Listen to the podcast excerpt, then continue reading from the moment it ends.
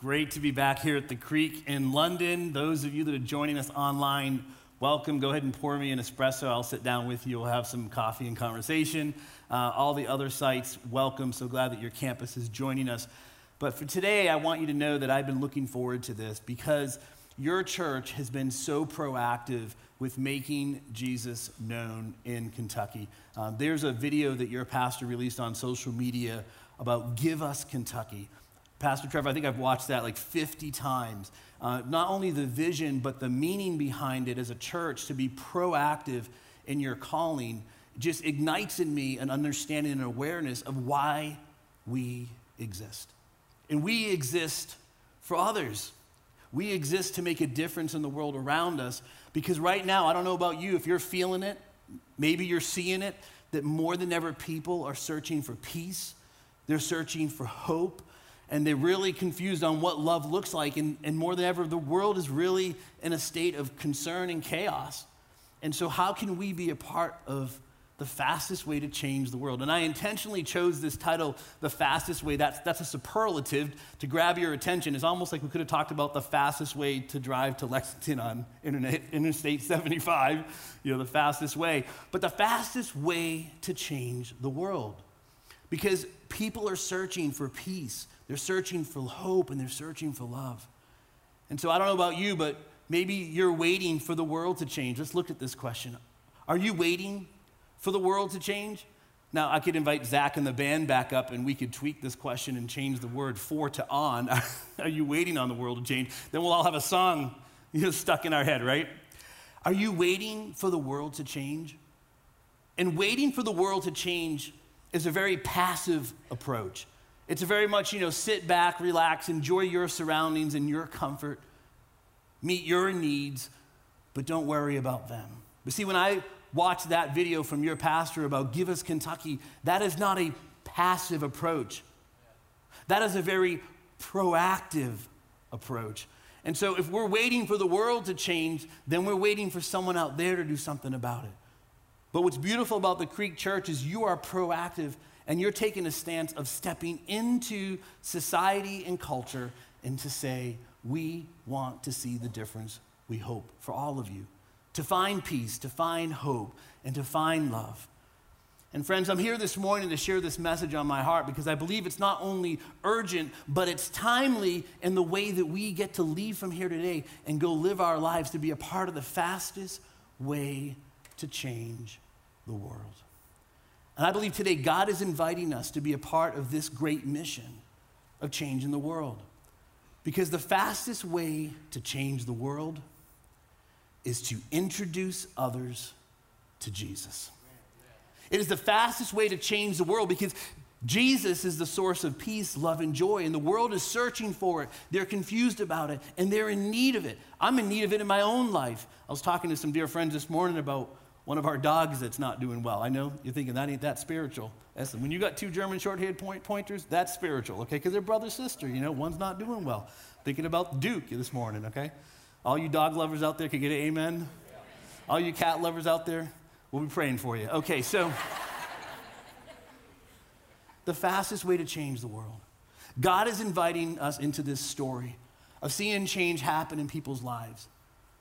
And as I look through scripture, I see how Jesus really embarked his disciples and those around him on this great mission to be a part of change. And I've stumbled across these three ways that you and I can become a part of the fastest way to change the world. And so I want to first reflect on this question Does your life intrigue others? I don't know about you, but I do not want to live a boring life, okay? And when your life is intriguing, it causes people to pay attention. And one of the beliefs of your church here at the Creek is that generosity changes lives. But why do you believe that so much? It's because you see what generosity does. When you see someone step out of poverty because you brought them food during a season of COVID when most people were retracted and private and removed from society, your church family stepped in and you were bringing food to families below the poverty line. When floods were rampant in your community, the church didn't say, Well, we really don't care. We're not going to get involved. You, you showed up with resources and funding to respond to people that were impacted through the floods.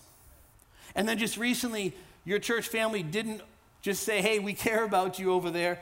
You showed up and you fed first responders and you brought meals to the hospitals and you said, We don't only care about you, we're going to show you how much we care about you. And it goes even further. What's been amazing about your church family in this season, you all went debt free. Did you know that? During a season of being maybe about yourself, you actually went debt free so you can be more generous, building a whole new campus over in Somerset. I mean, come on now, isn't that exciting? That's something to be thrilled about. From, from blood drives, I mean, literally, the stats I got from your church office literally over 100 lives saved through the amount of blood you all donated. I, I can't give blood. Those needles, sometimes those things kind of scare me. Allison will coach me on that later.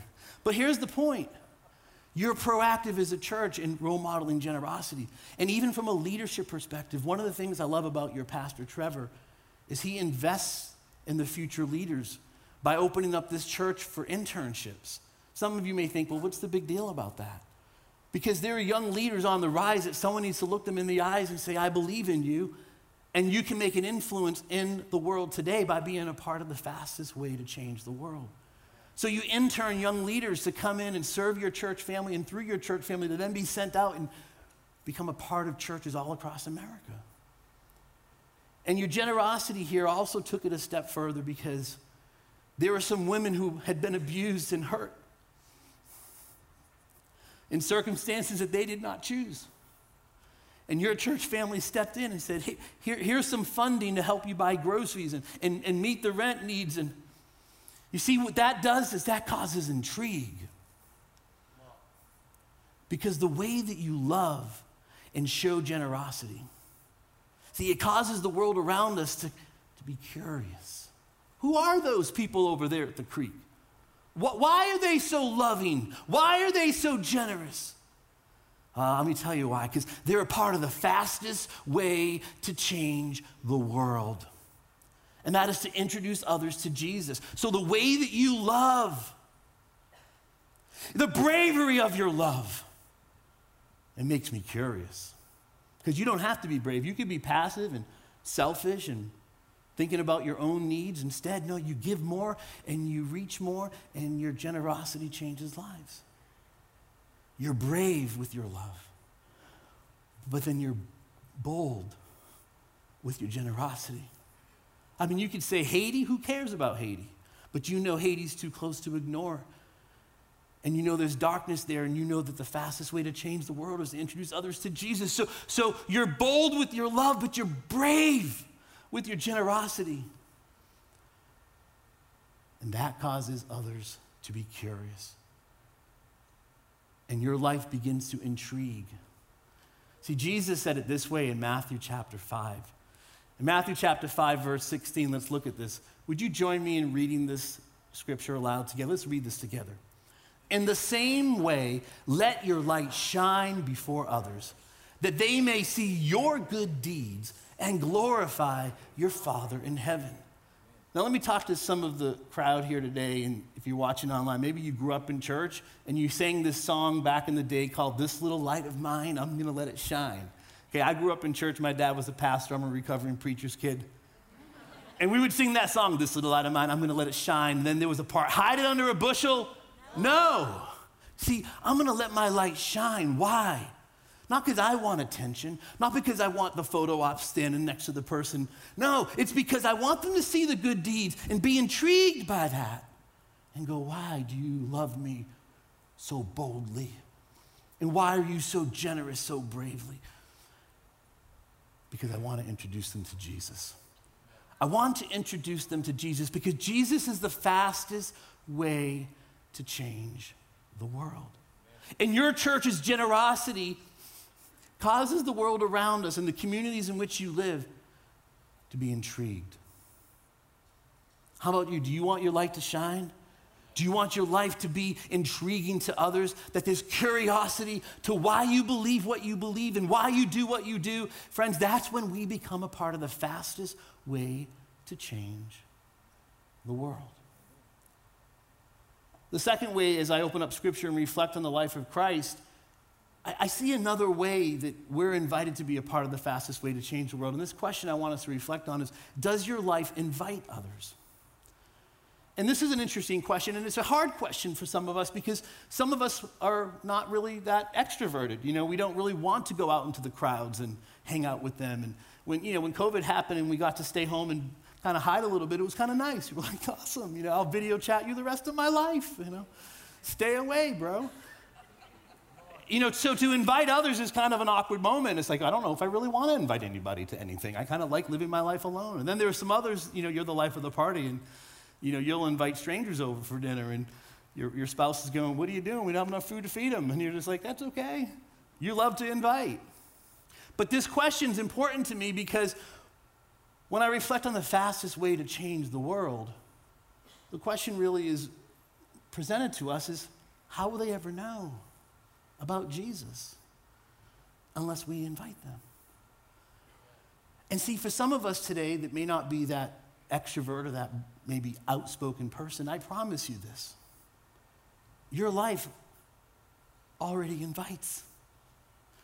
The way that you live your life is already speaking to the world.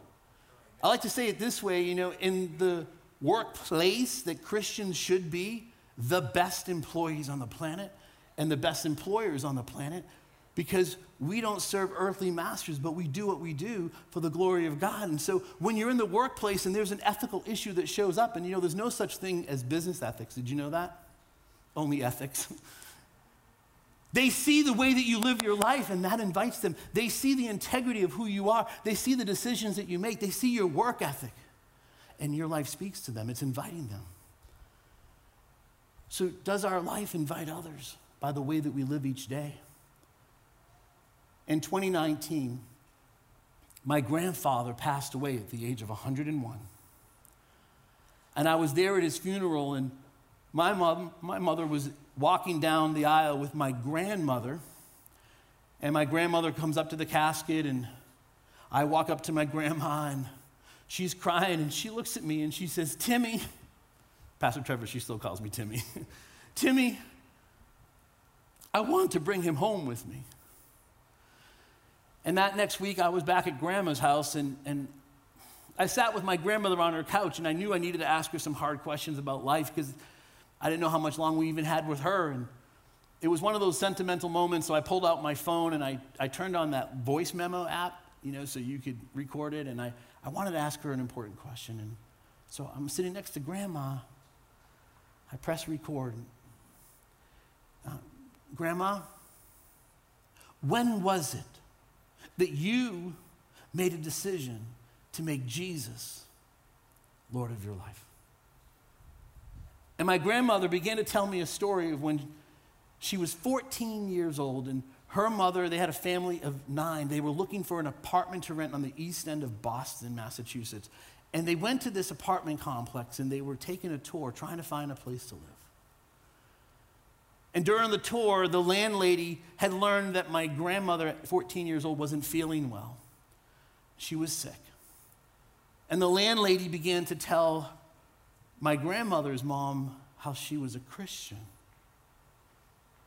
And then my grandmother's mom turned to the landlady and said, Well, if your God is for real, invite my daughter Anna to church.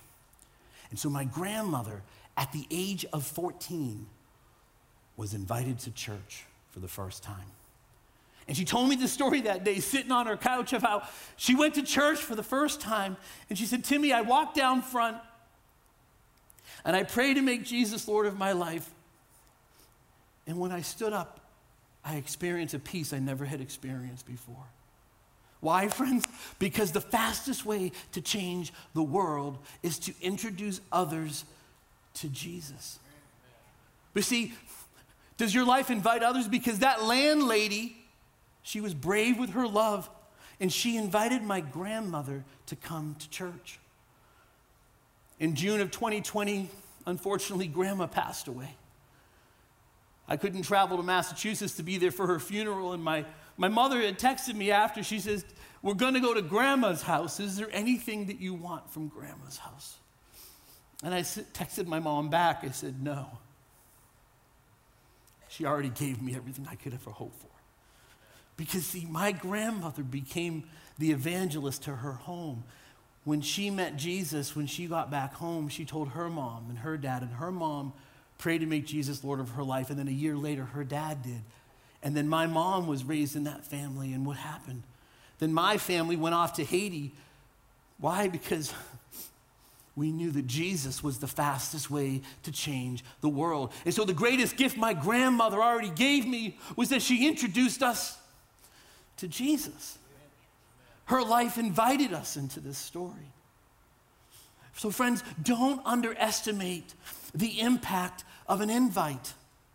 It, could be, it could be a coworker or a neighbor or a family member that you say, hey, I, I want to invite you to the creek with me. Who but knows the trajectory that you will change and reshape in the history of a family or a nation or a community because you invited someone to know Jesus? I want to introduce you to the master inviter. And this is where this question really has impacted me about invitations and inviting others is Jesus said in Matthew chapter 4 verse 19 this is a short verse but man does it speak to me. I, I could just sit here all day and ponder this. Come Jesus said follow me and I will send you out to fish for people. Jesus was the master inviter. Can, can, you just imagine the moment you're in the village or you're on the hillside and Jesus says, Come, follow me. And then what? See, after we are introduced to Jesus, it doesn't stop there. We're sent out to fish for people. This is not about us. That's what I love about your church's vision. Give us Kentucky. It's not about us. It's when, when God resources us, He does it for us to be brave with our love and bold with our generosity because we want our lives to intrigue others. And then as we intrigue them, then we get to invite them. Come, follow Jesus. He is the way, He is the truth, and He gives life. So don't underestimate the impact of a single invite. The third way that we can be a part of the fastest way to change the world is to involve others. Let's reflect on this question Does your life involve others? Does your life involve others? So, some of you may know this in my neighborhood, I've been trying to be intentional with being the good neighbor. I'm actually an advocate for National Good Neighbor Day, which actually happens on the 28th of September. I actually gave a TEDx talk titled, Are You a Good Neighbor? I believe in good neighboring. But recently I got a phone call from a neighbor. And he told me, he said, Tim, Vicki and I are going to relocate to Tennessee, and we listed our home for sale, and they came and did the survey. and Unfortunately, we found out that the fence is 14 feet into the neighbor's yard, okay? And I've been, I was staying at a friend's house here last night, Todd and Lori Hopper, and you know, they got a fence in their yard. Can you imagine you're selling your house and you got a fence in your neighbor's yard and you can't sell the house now until you move the fence, right? You guys have some nice fences in Kentucky, by the way. I love it. So he's like, Tim, could you come over and help us move the fence? We, we can't close on the house sale until we fix the boundary line with the fence. So, like a good neighbor, I invited some other neighbors to go over and help him. no, I invited some other neighbors to join me. And together, literally six guys, we show up at Kevin's house early on a Saturday morning and we start taking up the fence posts and pulling the boards off. It's, again, one of those four board fences like you all have here. And we're picking it up and we're moving it and, and we're repositioning it, you know, over the boundary line. And, you know, we get done and we see that it, it was definitely crooked. We didn't do a good job. It wasn't intentionally supposed to be crooked, but it ended up that way. But we invited these guys to come and help with this project. And together, we helped Kevin and Vicky fix that situation because our lives involved one another. And I have to tell you this, I could say this a thousand times over that life is better and stronger together. You're not intended to do life alone. Right now, in this season of life that we live, isolation has become rampant and, and removal from relationship has become more the norm. Versus now we have to really ask the question does our lives involve others? Recently, I interviewed your pastor for the New Missions podcast, and uh, it just released this month. And we were talking about a secret skill and, and that your pastor has. Y'all know he, he can cook some serious great food in the kitchen. Did you know that? Yeah, I'm telling you, right? And we talked about how the table became the place that Jesus would gather for conversation to build common bond and relationship with others. I mean, who do you know in your neighborhood or in the workplace that you can invite to a table to share a meal together? See, the Latin word communitas, it means the spirit of community, and it's actually measured by the number of meals that we share together. There's power in that time of togetherness and that we involve one another. See, life is better and stronger together. So, so don't live in isolation when it's unnecessary. Involve others in your life. See, in Matthew chapter 28, Jesus gave this great commission to his disciples after the resurrection. The 11 disciples were there, and this was really Jesus' last speech. This was it. This was the last moment. He, he gave this commission. And this scripture may be familiar to you, but it's sentimental to me in the work that I do with new missions because you hear this a lot in mission work, you know, and it says, therefore, go and make disciples. Okay, we can pause right there. Go is very proactive, right? That's not passive at all. That is definitely brave with your love and bold with your generosity. It's go and make disciples. Disciples, we talk about that here at the Creek. You mentioned it a lot, even in your mission statement, is that we're, we're making disciples of Christ, that people would follow Jesus. And discipleship is really about being taught. We become a learner of. And so we become a disciple of Christ. We want to learn the ways of Jesus and the teachings of Jesus. But how Jesus modeled discipleship for us in Scripture was a journey and a path that he lived side by side with others. I like to say it this way discipleship is life together. Discipleship is life together. I, I have two young mentoring groups that I host for young guys in their 30s and 20s because I'm going to turn 49 this month, praise Jesus. One more year, one more year under 50. But here's the point we will not grow together unless we're together. We're, it's impossible. It's impossible for us to have any growth in relationship with these young guys in this mentoring group unless we're together. Discipleship takes time side by side. Discipleship disciples of all nations, baptizing them in the name of the Father and of the Son and of the Holy Spirit, and teaching them to obey everything I have commanded you. In this part, I want you to grab this today. Because we have been living in uncertain times in America. It's, it's probably one of the most historical, psychological, challenging, emotionally pressuring seasons of our lives. And Jesus ends this great commission to his disciples, whom he loved greatly. And he says, And surely I am with you only on the good days. I'm only with you when the sun's shining and things are going well for you. No, he said, say it with me. I am with you always. One more time. I am with you always. I, I know the season you've been going through. It's not been easy. I, I know that there's been moments of question about job and life and home and family and health and wellness. But Jesus is with us always. Why? Because he is the fastest way to change the world. And as we introduce others through the way that we intrigue and the way that we invite and the way that we involve, we fulfill this commission. We make disciples. We go. We're brave with our love. We're bold with our generosity. And we become a part of the fastest way to change the world. See, this is how important this is to me. I am convicted that we exist to lead people into a growing relationship with Jesus. By the way that we live, by the way that we show them what we believe, not by what we say, but by what we do, because actions do speak louder than words. I mean, I like to say it this way your neighbors don't care how much Bible you know, they care how much you love them so. So, on the last Tuesday of every month, I have guys' night out in my neighborhood. And this last Tuesday, we went out for wings. 10 guys showed up, you know. And, and I mean, all different walks of faith and life and journey and season, but we're together sharing life together. Friends, we exist to lead people into a growing relationship with Jesus. Why? Because the fastest way, the fastest way to change the world is to introduce others to Jesus. And I want to be a part of that. I want to say yes to that calling to come alongside Jesus in reaching the world and making an impact where I live. So, my question for us today is Will your life intrigue others? Will it in, invite others? Will it involve others? But I want to turn to this scripture to really explain to you the benefit of this in people's lives. And let's turn to that scripture in Corinthians. In 2 Corinthians chapter 5. This is the game changing moment for us. This is why we are a part of the fastest way to change the world. It says, therefore, if anyone, everyone repeat after me, anyone? anyone. One more time, anyone? This is non discriminatory, okay? Can I just say that for the record? Therefore, if anyone is in Christ, the new creation has come. And, and the old is gone and the new is here.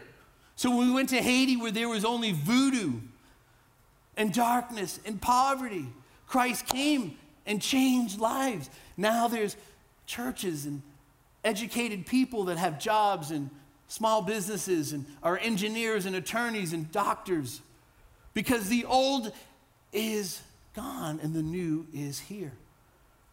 This is what happens when we introduce others to Jesus. So, are you going to intrigue? Are you going to invite and are you going to involve others? I want to leave you today with a, a, picture of how interesting this is in culture right now. This whole idea of intriguing, this whole idea of inviting, this whole idea of involving. There are these three brands that you're familiar with, and they embody this greatly. Uh, the first is Nike. Y'all heard of Nike? Come on now, right? See, Nike internally, they have a title Nike ambassadors. And so ambassadors go out to collegiate teams and professional sports teams and they ambassador on behalf of the brand. It intrigues people. Over at Apple, y'all have heard of Apple, Apple actually had an individual titled Chief Evangelist to invite others to be a part of this Apple ecosystem that they built. And then over at Amazon, internally, they have team members that they title missionaries so they can involve themselves in a role that is super focused. And I believe the life of a missionary involves others. We step into situations that people need us, and I believe sometimes God calls us to solve harder problems. So, will your life intrigue? And will your life invite? And will your life involve? If the, if the biggest brands on the planet can spend billions of dollars to intrigue and to invite and to involve others. What about us as followers of Christ? Will we be a part of the fastest way to change the world? As I was traveling here, I was reflecting on this scripture that I've been praying in Psalm 34, verse 8. And it says, Taste and see that the Lord is good. Because maybe for some of us, we've had the question God, are you still good? It's been a tough season. But that psalm finishes by saying this Blessed is the one who takes refuge in him. Friends, that's what I pray for our lives today that you would taste and see the Lord is good, and that you would be blessed as you take refuge in him. And then we would go from here and we would make this mission about everyone else we know, that we would intrigue them, that we would invite them, that we would involve them, because we know that Jesus is the fastest way to change the world. So, right now, I want to invite all of us to stand. If you're watching online, you can pause where you are or on your campus. If you could stand. And I want to pray for us to go from here today, really sent out as those ambassadors and those evangelists and those missionaries, as our life intrigues others, as our life invites others, and our life involves. Let's pray together. God, I thank you for my dear friends here at the Creek today. It's not by accident that we have gathered. But we know we have not gathered just for ourselves, but we have gathered today that we may say yes to your master invite to be a part of the fastest way to change the world. So, as we walk through these doors and we head back to our neighborhoods, to our workplaces, God, may our lives intrigued by the bravery of our love and the boldness of our generosity. God, may our lives invite. And God, may we not do life alone, but may we involve others so that we can be your ambassadors, your evangelists, your missionaries, and see others find you to find peace, to find hope, to find life. Because Jesus, you alone are the fastest way to change the world. In Jesus' name, amen.